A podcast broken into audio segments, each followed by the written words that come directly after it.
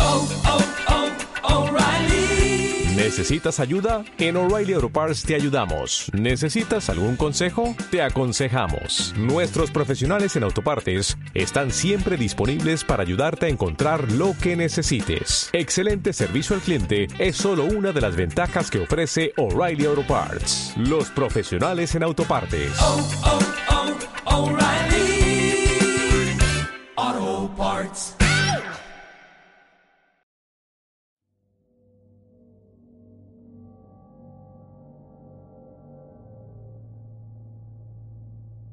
Es medianoche. Antes del alba darán conmigo y me encerrarán en una celda negra, donde languideceré interminablemente, mientras insaciables deseos roen mis entrañas y consumen mi corazón, hasta ser al fin uno con los muertos que amo.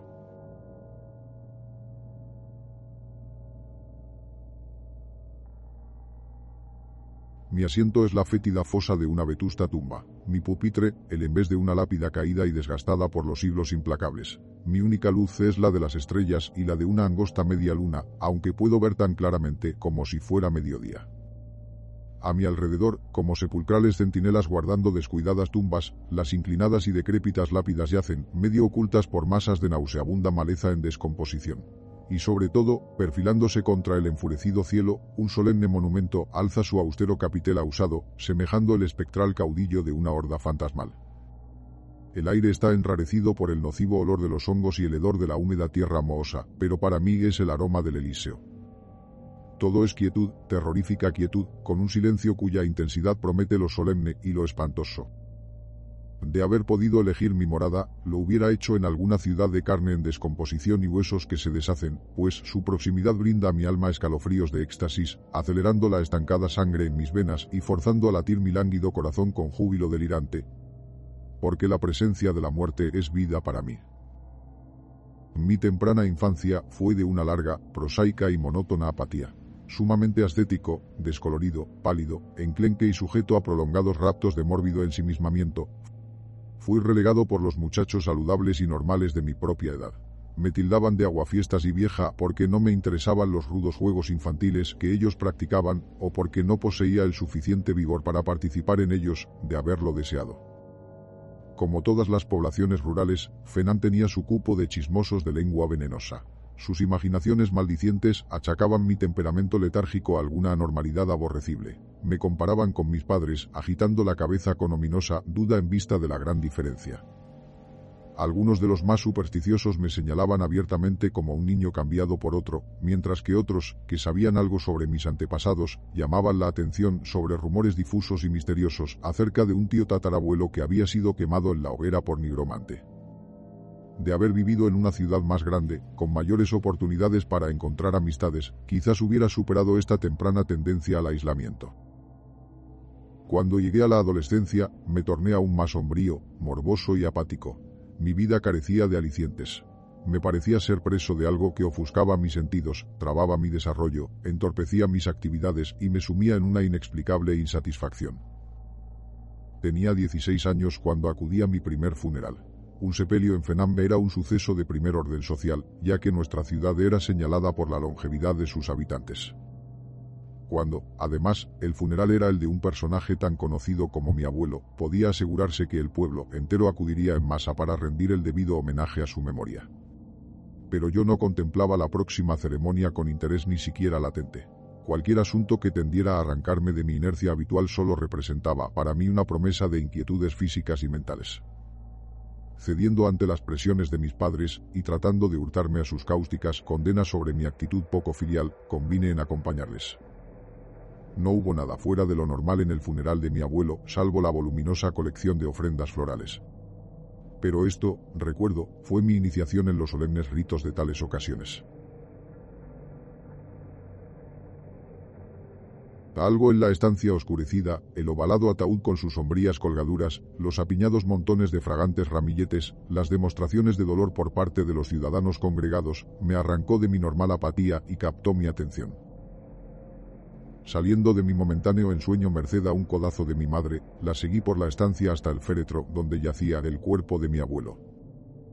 Por primera vez, estaba cara a cara con la muerte. Observé el rostro sosegado y surcado por infinidad de arrugas y no vi nada que causara demasiado pesar. Al contrario, me pareció que el abuelo estaba inmensamente contento, plácidamente satisfecho. Me sentí sacudido por algún extraño y discordante sentido de regocijo. Tan suave, tan furtivamente me envolvió que apenas puedo determinar su llegada. Mientras rememoro lentamente ese instante portentoso, me parece que debe haberse originado con mi primer vistazo a la escena del funeral, estrechando silenciosamente su cerco con sutil insidia. Una funesta y maligna influencia que parecía provenir del cadáver mismo me aferraba con magnética fascinación. Mi mismo ser parecía cargado de electricidad estática y sentí mi cuerpo tensarse involuntariamente. Mis ojos intentaban traspasar los párpados cerrados del difunto y leer el secreto mensaje que ocultaban. Mi corazón dio un repentino salto de júbilo impío, batiendo contra mis costillas con fuerza demoníaca, como tratando de librarse de las acotadas paredes de mi caja torácica. Una salvaje y desenfrenada sensualidad complaciente me envolvió. Una vez más, el vigoroso codazo maternal me devolvió a la actividad. Había llegado con pies de plomo hasta el ataúd tapizado de negro, me alejé de él con vitalidad recién descubierta. La acompañé al cortejo hasta el cementerio con mi ser físico inundado de místicas influencias vivificantes. Era como si hubiera bebido grandes sorbos de algún exótico elixir, alguna abominable poción preparada con las blasfemas fórmulas de los archivos de Belial. La población estaba tan volcada en la ceremonia que el radical cambio de mi conducta pasó desapercibido para todos, excepto para mi padre y mi madre. Pero en la quincena siguiente, los chismosos locales encontraron nuevo material para sus corrosivas lenguas en mi alterado comportamiento. Al final de la quincena, no obstante, la potencia del estímulo comenzó a perder efectividad. En uno o dos días había vuelto por completo a mi languidez anterior, aunque no era la total y devoradora insipidez del pasado. Antes, había una total ausencia del deseo de superar la inactividad. Ahora, vagos e indefinidos desasosiegos me turbaban. De puertas afuera, había vuelto a ser el de siempre, y los maldicientes buscaron algún otro sujeto más propicio. Ellos, de haber siquiera soñado la verdadera causa de mi reanimación, me hubieran rehuido como a un ser leproso y obsceno. Yo, de haber adivinado el execrable poder oculto tras mi corto periodo de alegría, me habría aislado para siempre del resto del mundo, pasando mis restantes años en penitente soledad. Las tragedias vienen a menudo de tres en tres, de ahí que, a pesar de la proverbial longevidad de mis conciudadanos, los siguientes cinco años me trajeron la muerte de mis padres.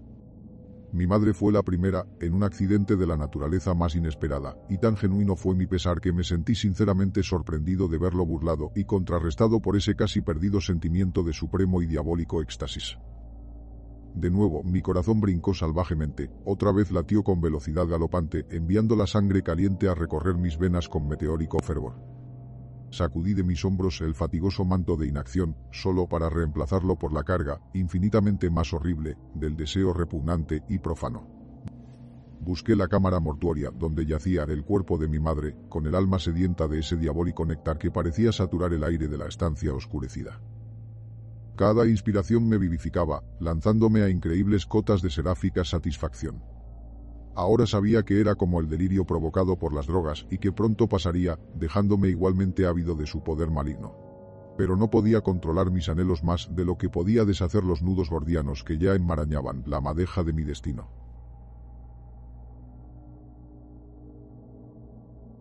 Demasiado bien sabía que, a través de alguna extraña maldición satánica, la muerte era la fuerza motora de mi vida, que había una singularidad en mi constitución que solo respondía a la espantosa presencia de algún cuerpo sin vida.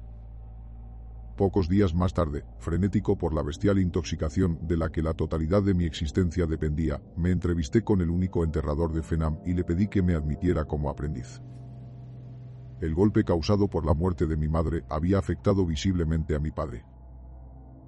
Creo que de haber sacado a relucir una idea tan trasnochada como la de mi empleo en otra ocasión, la hubiera rechazado enérgicamente.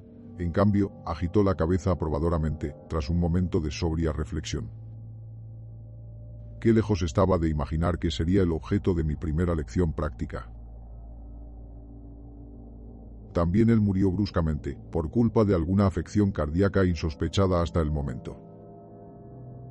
Mi octogenario patrón trató por todos los medios de disuadirme de realizar la inconcebible tarea de embalsamar su cuerpo, sin detectar el fulgor entusiasta de mis ojos cuando finalmente logré que aceptara mi condenable punto de vista.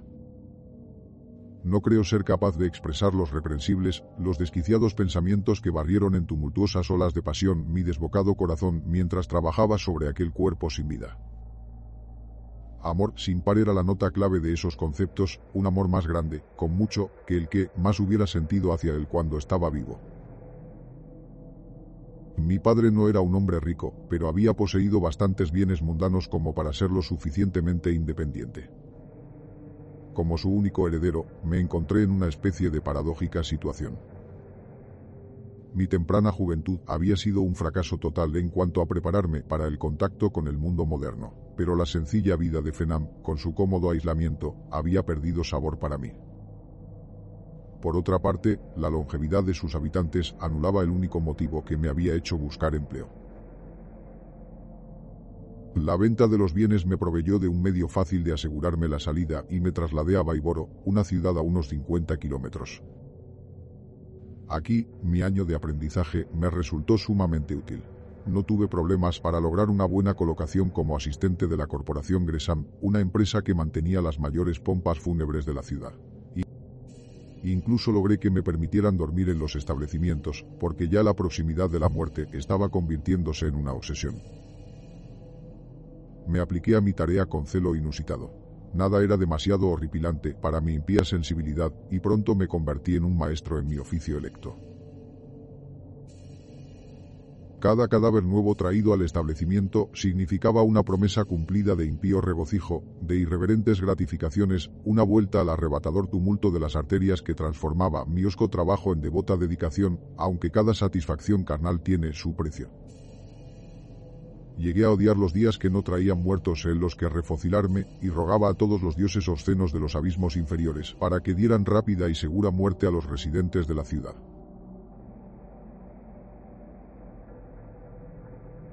Llegaron entonces las noches en que una sigilosa figura se deslizaba subrepticiamente por las tenebrosas calles de los suburbios.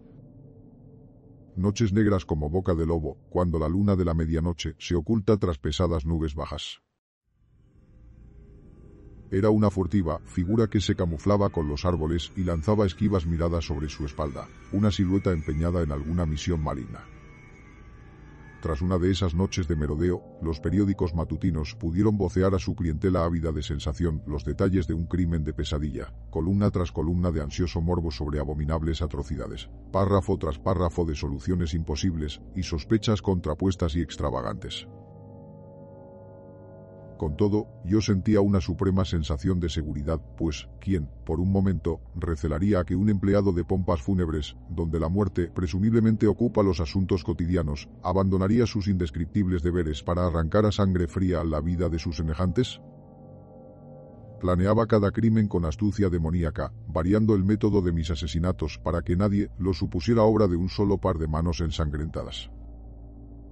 El resultado de cada incursión nocturna era una extática hora de placer, pura y perniciosa. Un placer siempre aumentado por la posibilidad de que su deliciosa fuente fuera más tarde asignada a mis deleitados cuidados en el curso de mi actividad habitual.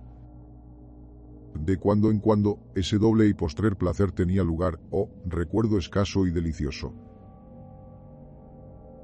Durante las largas noches en que buscaba el refugio de mi santuario, era incitado por aquel silencio de mausoleo a idear nuevas e indecibles formas de prodigar mis afectos a los muertos que amaba, los muertos que me daban vida. Una mañana, el señor Gresham acudió mucho más temprano de lo habitual, llegó para encontrarme tendido sobre una fría losa, hundido en un sueño monstruoso, con los brazos alrededor del cuerpo rígido, tieso y desnudo de un fétido cadáver. Con los ojos llenos de una mezcla de repugnancia y compasión, me arrancó de mis alaces sueños. Educada pero firmemente, me indicó que debía irme, que mis nervios estaban alterados, que necesitaba un largo descanso de las repelentes tareas que mi oficio exige, que mi impresionable juventud estaba demasiado profundamente afectada por la funesta atmósfera del lugar. Cuán poco sabía de los demoníacos deseos que espoleaban mi detestable anormalidad. Fui suficientemente juicioso como para ver que el responder solo lo reafirmaría en su creencia de mi potencial locura. Resultaba mucho mejor marcharse que invitarlo a descubrir los motivos ocultos tras mis actos.